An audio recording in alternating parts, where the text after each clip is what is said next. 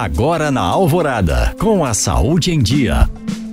Reduzir a taxa de casos novos de hanseníase em menores de 15 anos até 2030. Esta é a meta do Ministério da Saúde, que inicia agora em fevereiro a distribuição de 150 mil testes rápidos para o diagnóstico da hanseníase no SUS. A entrega dos testes coloca o Brasil como um dos primeiros países no mundo a oferecer insumos para detectar a hanseníase na rede pública. Os testes serão destinados às pessoas que tiveram um contato próximo e prolongado com casos confirmados da doença, conhecida há tempo como lepra. São dois tipos: o teste rápido, que é sorológico, realizado por meio de exame de sangue, e o teste de biologia molecular, que permite identificar a presença do material genético em amostras de secreção respiratória. Outro objetivo da campanha é mostrar que a doença tem cura e acabar com a imagem negativa de que o Brasil é o segundo país no mundo com maior número de novos casos da doença.